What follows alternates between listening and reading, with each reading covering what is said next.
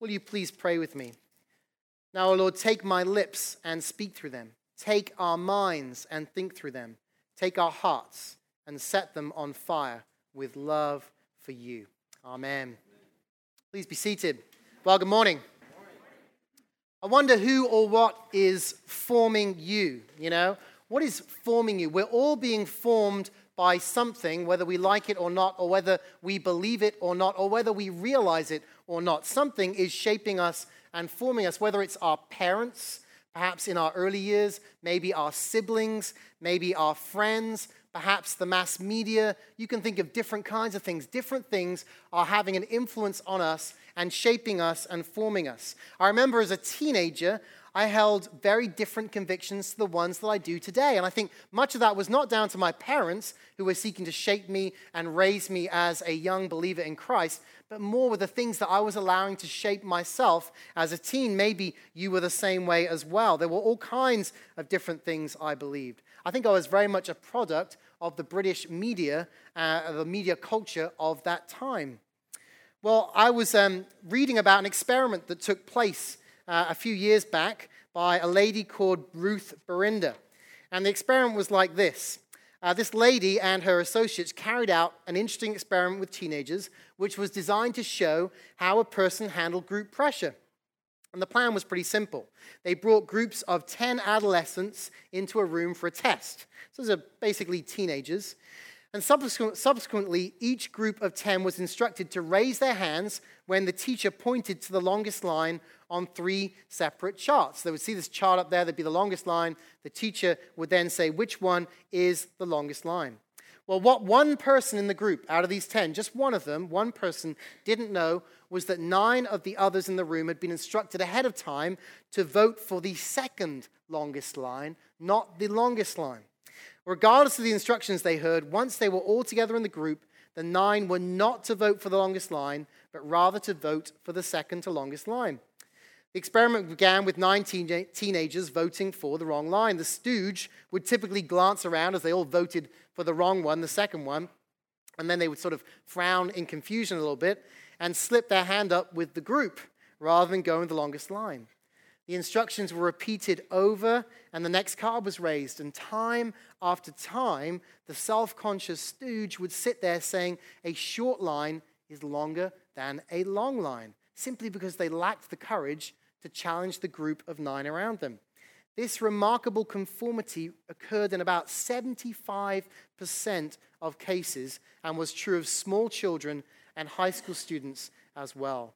Berenda concluded that some people had rather be president than right, which is certainly an accurate assessment. Maybe you know the phrase. it's interesting, isn't it? We are all formed in some way, and sometimes peer pressure is something that gets to us. We're scared of what the crowd might think of us if they know what we believe about something or if we act out on that belief as well. Well, we're in the middle of a sermon series called The Call, and we're looking at what it means to be a disciple of Jesus. And what we have seen is that to be a disciple is to be someone who chooses to follow Jesus, to be someone who chooses to be formed by Jesus, and to be someone who also chooses to fulfill his mission that he calls us to. It's not one or the other, it's not a couple of those things, it's all three of those things. Last week, John Burwell came and preached, which was wonderful to see him.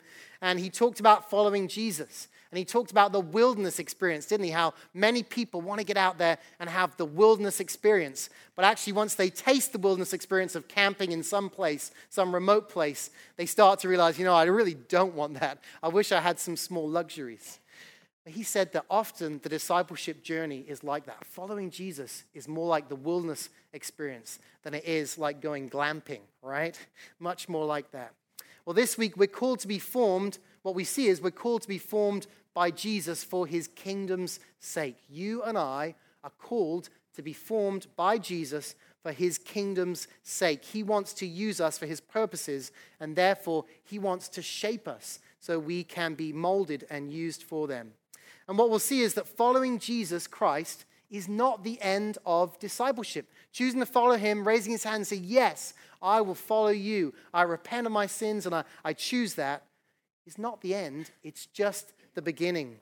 Martin Luther, the great reformer, wrote this This life, therefore, is not righteousness, but growth in righteousness, not health, but healing, not being, but becoming, not rest, but exercise. We are not yet what we shall be, but we are growing toward it. The process is not yet finished, but it is going on. This is not the end, but it is the road. All does not yet gleam in glory, but all is being purified. This is the beginning, friends. God has more for us. So let's turn to our scripture sheets, and we'll begin with our passage from the New Testament, Romans chapter 12. It's a pretty well known verse. You may or may not have heard it, um, but it's a, a great passage in the midst of Romans, an epistle by Paul. And what we see here is that you and I are not the first people to struggle with this issue of conforming to how God would have us live than rather than how the world would have us live. Paul's writing to the church in Rome. Probably around about AD 57, somewhere around about then, late 50s, about 25 years after Jesus' uh, death, resurrection, and ascension. And he's writing to this church, this fledgling church in this city of about a million people. It's a huge city in terms of the world, a million people there, and all kinds of different things going on in this city. In fact, Rome is known for its decadence. It's known for its spiritual immorality. It's known for the brutal practices of, um, of the arena, and it's known for its sexual immorality of all kinds. And also, it's influenced by Greek myths, it's influenced by emperor worship. And so, there are all kinds of different religions and gods at work and at play in Rome. But Christians, well, they proclaim only one God. They're monotheistic, and so they stand out already because of that. And they're under threat already because of that. And they stand out because they choose not to indulge in some of the practices of these other religions or the pagans around them. They stand out. And because of that, they are very unpopular. Very unpopular. If that sounds familiar, our culture itself is pretty pluralistic, isn't it? We would say, in the midst of what we might hear, is that there are many paths to God, there are many different ways to live your life. And Paul would challenge that. And into this context, Paul writes Romans chapter 12, verses 1 and 2. And he says this Follow along with me. I appeal to you, therefore, brothers, by the mercies of God, to present your bodies as a living sacrifice, holy and acceptable to God, which is your spiritual worship. Do not be conformed to this world, but be transformed by the renewal of your mind, that by testing you may discern what is the will of God, what is good and acceptable and perfect.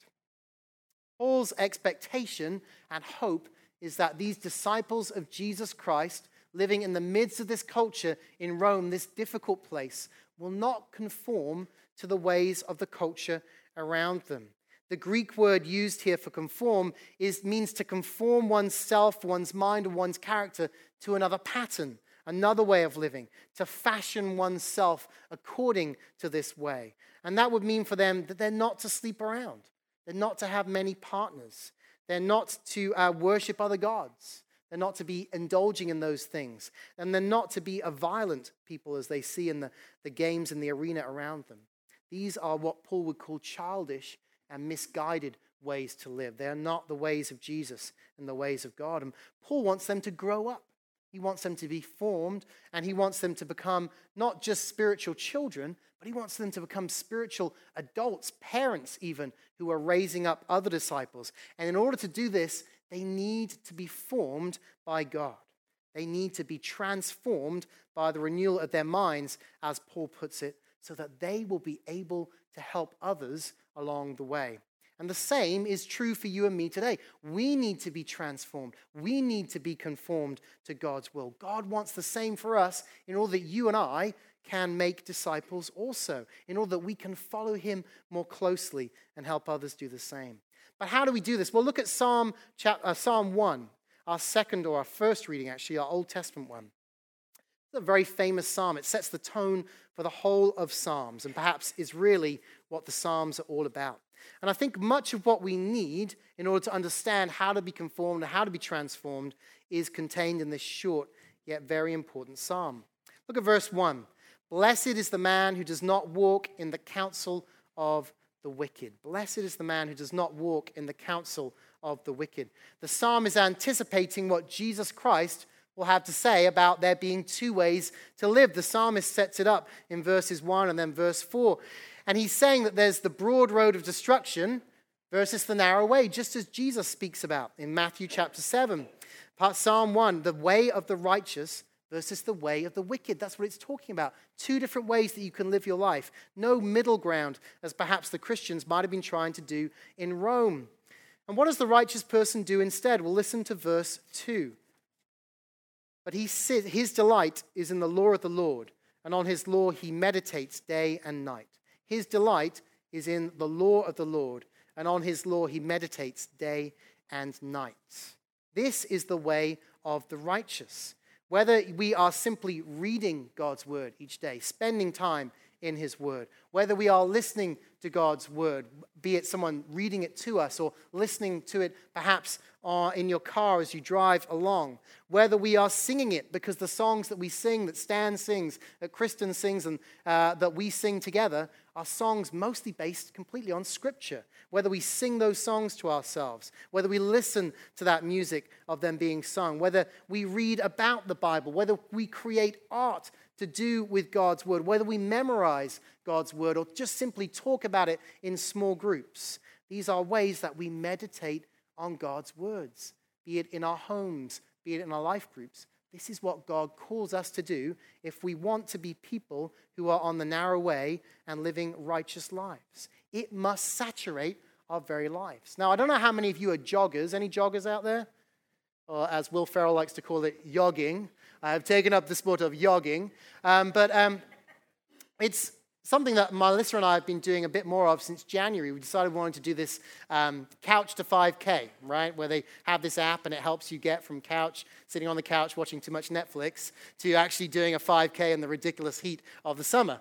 And so uh, we've been doing that. We did it with our kids for a while. They kind of gave up, uh, but that's okay. no judgment on them. Uh, and then Melissa and I have kept going with it. And at the beginning, it was pretty easy because, you know, you'd jog a mile or so, maybe a mile and a half. You'd take breaks for about five minutes where you'd walk along. And this is pretty easy. And then gradually you build up to the full three miles and it hits July, right? and so you're out there and you get home. And whereas you were getting home nice and dry and probably not out of breath at first, I get home now in the evening and I am just dripping with sweat, right? And my, my, my shirt is saturated with sweat. Every part of me is saturated with sweat. It's pretty gross. It reminds me of the, have you ever seen the movie Along Came Polly? And they're playing basketball and Ben Stiller slaps up against this guy's chest. It's really sweaty as they're playing basketball. Horrible scene. Uh, but if you were to come up to me and do that, you'd be like, oh, this is awful because I am saturated in sweat. I think it's a pretty terrible picture, but hopefully one that will stick in your mind of God wants us to be saturated in His Word. Every aspect of our lives saturated in His Word. Whether you have something on the wall that has scripture on in your house, whether you are constantly seeking to read God's Word or listen to God's Word or sing God's Word or speak God's Word to other people, shooting them a text or shooting them an email to encourage them, He wants you to be meditating on His Word day and night. That is how we grow and how we become conformed to who God wants us to be, how we are formed as disciples. And then we will no more need to guess what God's will is. Often people walk around wondering, what is God's will for my life? Well, I would say that 99% of it is contained right within the words of Scripture. And yet, how many of us have ever read God's word? Been all the way through it, read it maybe four times or five times, or seek to read it daily. We need to spend time in God's Word so that we will know His will. You want to know what God thinks about families? Go to His Word. You want to know what He thinks about marriage or maybe sex? Go to God's Word. Maybe divorce or children or discipline or money or work. Go to God's Word. You want to know what He thinks about rest or eating or war or politics or taxes or church or the poor or orphans, go to God's word. Saturate yourself in God's word, friends. Spend time in God's word each and every day. It is there. And He will use this time to conform us into His likeness if we will let Him. Look at our gospel reading for today. Interesting story, isn't it? We don't often spend a lot of time in this story, and we won't have a ton today, but look at this story about Jesus. He's 12 years old, and where is he? Where is he? Yeah, in the temple in Jerusalem, and what's he doing? Yeah, he's, he's maybe teaching, he's maybe learning as well, right? He's asking questions. I think he's saturating himself in God's word. He's spending time with others, meditating on God's, God's word. Notice how that happens in community, right?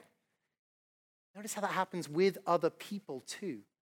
You and I can't do this on our own. We need to spend time in God's word. And we need to recognize that it takes a long time to be conformed and shaped as God would have us be used. It's not an overnight thing. There's one of my kids, in particular in my family, whose name I will not mention.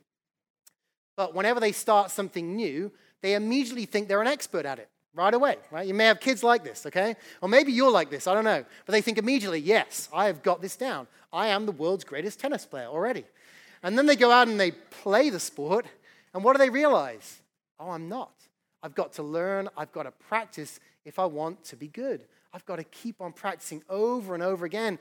And this is tedious. And so, what do most people do? They quit, right? they give up and they think, well, I'll try something else that I'll automatically be the expert at, okay? But there is no such thing. The same is true of being formed by God. It takes time over and over again, spending time in God's Word, spending time with the Lord, doing things, doing the same disciplines over and over again, weekly life groups, weekly worship at church, weekly spending time reading books about who God is. Over and over again, He forms us. There are no shortcuts, friends. there are no shortcuts. You know, and as we notice with Jesus' formation, you know, it's a long process. And what does it ultimately end in? death, right? It ends in death. It's not a process that leads to necessarily, I mean, eventually it does. It leads to this glorious end where he ascends and he's with the Father. But there's a point where it comes to he's being formed for his death. That he will be able to submit to the point where he can die, even death on a cross for you and for me. This is what discipleship leads to. It leads to death. Now, if anyone deserved a pain free life, full of no suffering, no sickness, no illness, it was Jesus. Because he was sinless, friends, unlike you and me. And yet, what does he end up with? He ends up with the worst death possible. Friends, this is where discipleship leads. It leads to our death, not necessarily physically uh, through um, crucifixion, but it leads to us dying to self. Jesus sets the example, doesn't he? Listen to this quote An obedient, submissive inner spirit is a key to experiencing proper spiritual growth growth in favor with God and with men. When we submit our lives to God in scriptural terms, saying, Here I am, send me, or presenting our bodies as a living sacrifice, God's favor rests upon us. It takes obedience and submission. Well, as we come to a close, I want to ask, what's forming you? What is primarily the thing that's forming you? Is it culture or is it Christ? Is it the world or is it God's word? I wonder, are you saturated in God's word throughout your day. If you're not, there's a good chance that culture and the world are winning the battle over your formation. And the problem is that due to this lack of us being formed by uh, God's word and culture prevailing, we end up with all kinds of different theologies, even within the church. I want to run some of them by you. The first one is this we might believe in the Santa Claus theology.